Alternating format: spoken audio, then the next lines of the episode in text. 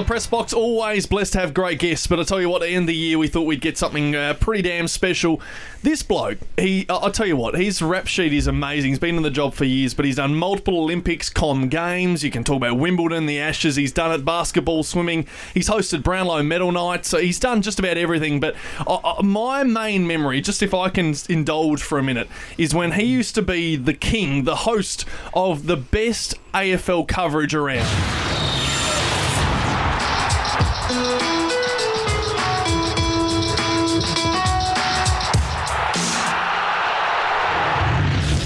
Remember when Channel 10 had the footy? Yes. He was Yeah. the main man. What a time. Stephen Quartermain joins us from 10 News First in Melbourne. Quarters, welcome to the press box. Thanks for having me. My pleasure. Oh, what a great time that was. We'll talk about your time in the footy and, and all this sort of stuff later on, but I must ask, and, and we do this with a lot of our guests, you were obviously into the media as a young guy, getting in as a journo, and you're still here. Your longevity is quite clear. How did you get into the media and, and why are you still here? Why do you love it so much? Well, I started straight out of high school, so I got a job pretty much a month after I finished high school as a 17 year old with a newspaper. Uh, worked there for a couple of years, ended up going to the ABC, where I did mainly politics and police rounds Wow. and uh, industrial reporting. But I did uh, on the weekend the side side life as uh, the sports guy because no one I love the sport and no one there had any interest whatsoever.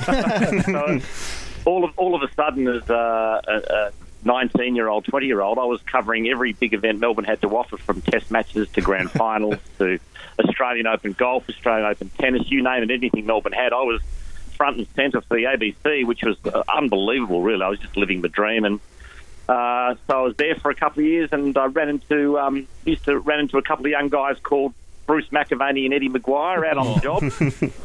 And one day at the races, I think it, it, it was. It was. Um, it was uh, in 1984 at the races during the spring carnival. Bruce came up and said, "You interested in joining 10?" I said, "Oh, of course." Um, had an interview the next week, and before I knew it, I started at 10 in December 1984. Wow. So Wow. this week I've been there 37 years. F- f- fair, Fair, isn't fair, fair innings to uh, catch up on, Gee Jace.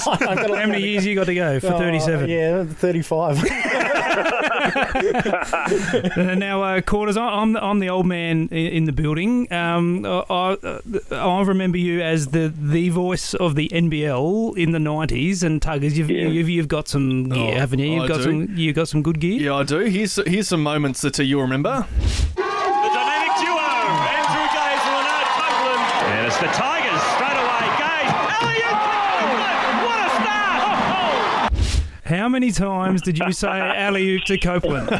Oh, that's a very good question. I'd say uh, close to 100. Hundred thousand. that was uh, that was fantastic. Those, those two were great, and they were great days. That's when basketball, in fact, probably for 12 months, and you might laugh at this, but probably for 12 months back in those early days in the early 90s, NBL was probably bigger than the VFL Yep. for a year.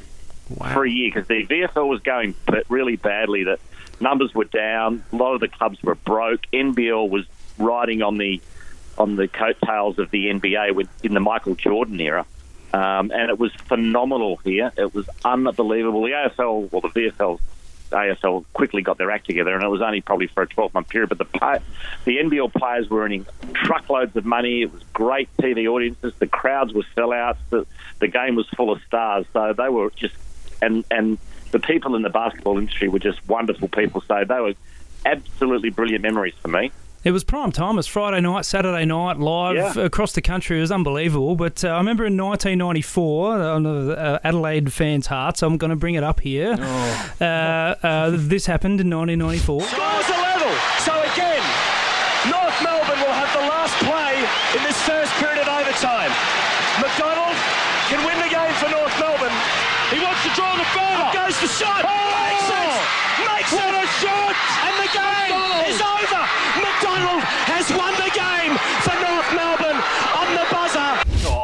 now, now, now, I was there that night. I was uh, 12. Um, that, that, that was about 10,000 people into a, a, stadium that probably held about 7,000.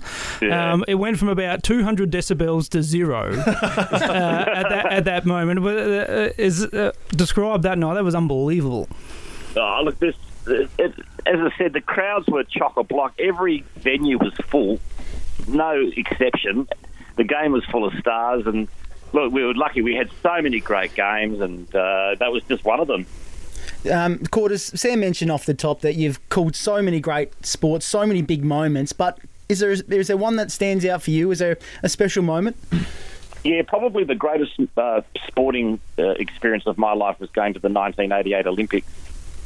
Um, I was a very wet behind the ear boy from the burbs. Uh, it was my first big overseas trip for 10, and that was at, that was at the uh, the, uh, the Seoul Olympics in South Korea, and that was where I probably made my uh, first big move when uh, Laurie Lawrence slapped me around, uh, uh, and that was uh, also I had I remember on it was actually grand final day, and Hawthorn were playing Melbourne in the grand final that day. Hmm. Another great win by the Hawks, by the way. Just snuck in that day. Yeah, just like shelling teeth, really. Uh, no, but that was the day. That was the day that Carl Lewis ran against Ben Johnson in the final of the 100 metres, and my job that day was to follow the two guys around from go to woe, um, Wow. and it was the most amazing experience. You knew how much they hated each other and all the controversies going on. It was an Olympic final. It was probably the biggest 100 metre final in the history. Uh, of the Olympics, and uh, you know the rest is history. Of course, of course, Ben Johnson won. I get a phone call about 2 a.m. in the morning. Better get to the airport. Johnson's failed a drugs test. Um, but just being on the finish line that day and basically seeing Ben's eyes pop out of his head as he crossed the finish line and Yeah. the disgust on Carl Lewis's face, that to me is probably the greatest sporting moment of my life. Wow. And back on um, probably in Australian terms, um, with the AFL, um, what was probably your greatest moment? Did you feel like at AFL level? Oh well, obviously calling grand finals. Um, It's a privilege to, you know, like like you guys, like growing up, just adoring grand finals, going being a Melbourne boy, lucky enough to go to grand finals, and then to be involved in calling grand finals. Uh, just unbelievable. You just had to pinch yourself, really. Uh, and I suppose, uh, yeah, you'd have to say that the 2005 was the Oh, most of course. uh, memorable for me. Obviously, with the with the incredible finish, the Swans and the Eagles had this extraordinary rivalry. Uh, every game was decided by less than a kick, uh, including the, the 2005 grand final, of course, culminating in that mark. What, what was it like just sitting there watching it, and what was going through your head as you were watching it all unfold? Pretty stressful to be honest. The grand finals are look to, in some ways they're the easiest games to call because you've seen both teams play a dozen times during the year. Yeah. Uh, but when it comes to grand final day, you know it's there uh, in the annals of history forever. So you don't want to stuff it up. That's number Yeah. one. uh, and then, and then when it gets close, you're realising, crikeys, um, you know, you really want to get it right. That's right. And that day was stressful because it was such an intense game. Um, we were all crammed in the box, and I was also judging the Norm Smith that day, and I had Patrick Keane from the AFL breathing down the neck. I said, you know, it's, it's, it's the 32 minute mark, mate. Give us a spell. Just wait till the game's over. and uh, and then it was just my turn to call, and uh, yep, uh, Dean Cox took a, a ripper mark, threw it on the left, and Leo Barry took uh, one of the most famous marks in the history of the game. When you when you got the words out, when you got the four words out, did you go, "Geez, I've nailed it. Geez, I've nailed it here. This is going to be remembered for a long time." You're not the first to ask me that. You know what? I have absolutely no idea, no pre planning. It's not a term I ever used before, and I've really never used since. I don't know why it came out of my mouth. I don't usually use a term like that. It just came out, and it was there was nothing pre planned. It was just completely on the spot. Hmm. in the moment, and that's. I mean, we didn't clip Yeah. it up at all, did we? Heads along the boundary line. Oh, good mark by Cox. Cox throws it onto the left.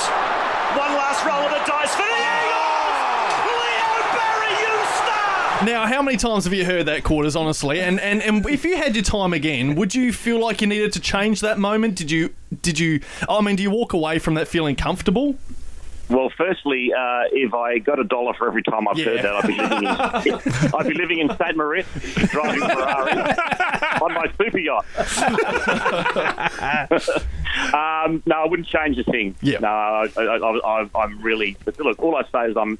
I was humbled and proud that I did the moment justice. That's all. You know, that's that's the commentator's job, and it was pretty simple words, I suppose. But you look back now and you think, yeah, you know what? It was it was simple, but it but it did the moment justice, and that's uh, I can look back now and say, yeah, you know, I was pretty proud of that. Well, in eight grand finals, I mean, that's probably one of the more memorable. But, but over the time, you guys at Channel 10 did had an amazing run of having the AFL. It's the only time I believe you've had the AFL, really. And, and Yeah. a lot of people said it was a, like a real golden era and it changed the way people watch TV and watch the Yep. AFL on television. What was that environment like for you to work in and, and how revolutionary did it feel at the time for you guys? It was because yeah, technology was going in leaps and bounds then, and and uh, Channel Ten, and I got to also give credit to Channel Nine. We we both were competing against each other. We were, and we both were trying to outdo each Yeah. other. But I think both. I thought you know Channel 7's coverage before then was certainly getting a bit tired, and a change was needed. And the AFL you know, put together a very good deal. And uh, ten and nine, I think, should be both complimented for the job they did, and they really took AFL to the next level. And, um, uh, it was absolutely terrific. As I said, the, the, the technology was coming in, and every year we had these new toys to play with, and the uh, production and the managers were, were having a field day. And yeah, it was it was great. It was a it really was a golden era, and and you know those ten years went so quickly. It was really uh, really upsetting for all of us when we, we lost the rights, unfortunately. But that's that's the way that's the nature of the business. But uh, yeah, they were they were ten of the most exciting years, and, and I still get lots of great feedback from uh, from fans and, and viewers. I said, you know what, it really was a great era, and we missed those times.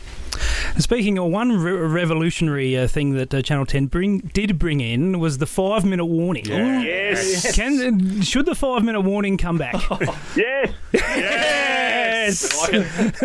I hate the countdown clock. I loathe the countdown clock with a passion. it takes the element of it takes the element of surprise out of a contest. Doesn't it? It takes the Leo Barry moment away does. because you'd mm. know how long to go. Exactly right. Yeah, I had no idea. Yeah. I, I mean, I honestly had no idea, and I think we had, a, we, as I said, we were lucky to have a lot of close games back then, and I think the and it, the fact that the commentators also didn't know lo- how long there was to go, mm. I, I really think it added to the spectacle. And yeah, I know that most sports have countdown clocks, and in a lot of ways, AFL's Americanized these days. But I, I hate the countdown clock. Yeah. I.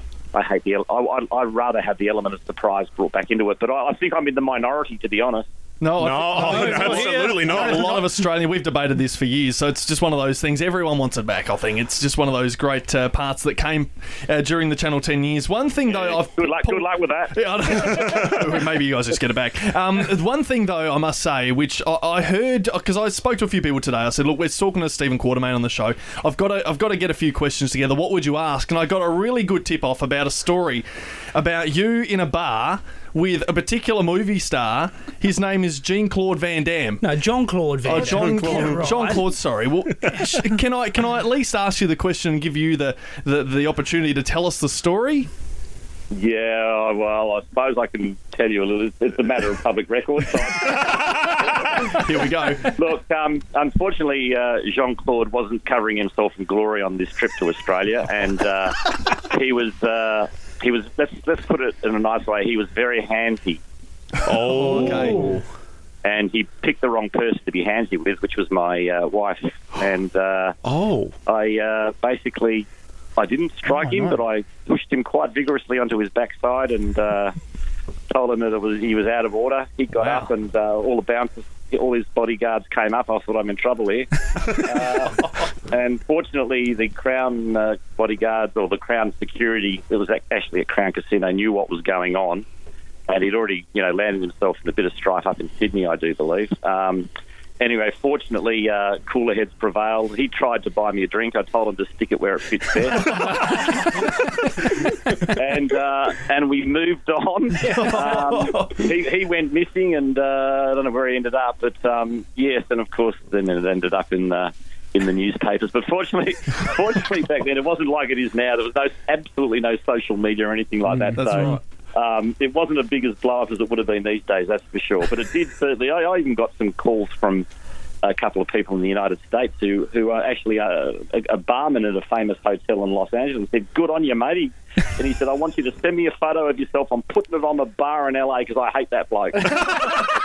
So you're famous in LA because of it. So there's some there's some there's some famous bar in LA where there's this random picture of me, me from a bar of soap, sitting up on a bar with an autograph on it. Love that. Um, well, speaking of blow ups, uh, this one a little bit uh, more close to the sporting arena. And I, and I have to ask, I'm not sure if you want to talk about this or not, but I've, I've clipped it up anyway because it's something that I know a few of us, we're, we're big Triple M fans who loved you on the radio Oh, for years. But, Okay. oh, well, I, I have to I have to do it. For those at home that haven't heard it, there was a, a moment in the commentary box between uh, Quarters and uh, a very fired up Jason Dunstall. I asked you But the question. His future is becoming more and more clouded. not. And I asked you, will he no play this more year? Cloudy couldn't say or less- yes or no. That's not his future. His future's Well, not what one is his bloody future year. then? It is not one bloody year. This is exactly what Channel 10 do. This is sensationalism. Oh, you cuties. You're talking shit is what you're doing right Don't now. swear on air. I'm You're telling you, you're talking shit. Swear on and air. You are You're better than that. No, you shut up and listen instead Don't of speak- talking don't speak shit. to me like that. Well, then I won't talk to you. Get out of the box. Will do. I will not work with Will someone do. like. Get out of the box Will right do. now. Go on, nick Will off. Just throwing a whole tray of food on me. A whole tray. Nick There's a off. couple I'm of not working crumbs. with those. Shut up. Get out. Shut so, up. Steve-O, Get out. That is unacceptable behaviour. Shut up. Get out, Jason. While these that is guys are going at disrespectful. it. Now, I don't. I hate to sort of play that again because I know you've stood up for yourself absolutely brilliantly there, but that would have come up over time to time as well. But it's become Over folklore. time? Do you laugh? do you still laugh at it? I mean, how do you view it now? No, I laugh at it now, but look at the time. It, I, I, how I did not swear is a miracle to God. uh, I, look, it was it was poor behaviour by Jason, um, and I was right. I, I knew I had because I being my horse on contacts, I knew Trent Croad would never play again. He never did play again, and Jason, who was involved uh, intimately with the club, was telling Porky Pies. So I was trying to hold him to account, and he was conflicted, and uh, he didn't like it, and yeah, away we went. But to be honest. Uh, it wasn't my, my most favourite moment of my career, but uh, I, I, I certainly was proven right, and I stood up for what I thought was right, and I didn't like his behaviour at the time. Did a great So- job. Yeah, well done, Quarters. Hey, Quarters, how, how hard is it being like, a fan and then having being a journalist at the same time and actually reporting on the team that you love dearly, but it's you know a negative story. It's a it's a fine line, isn't it?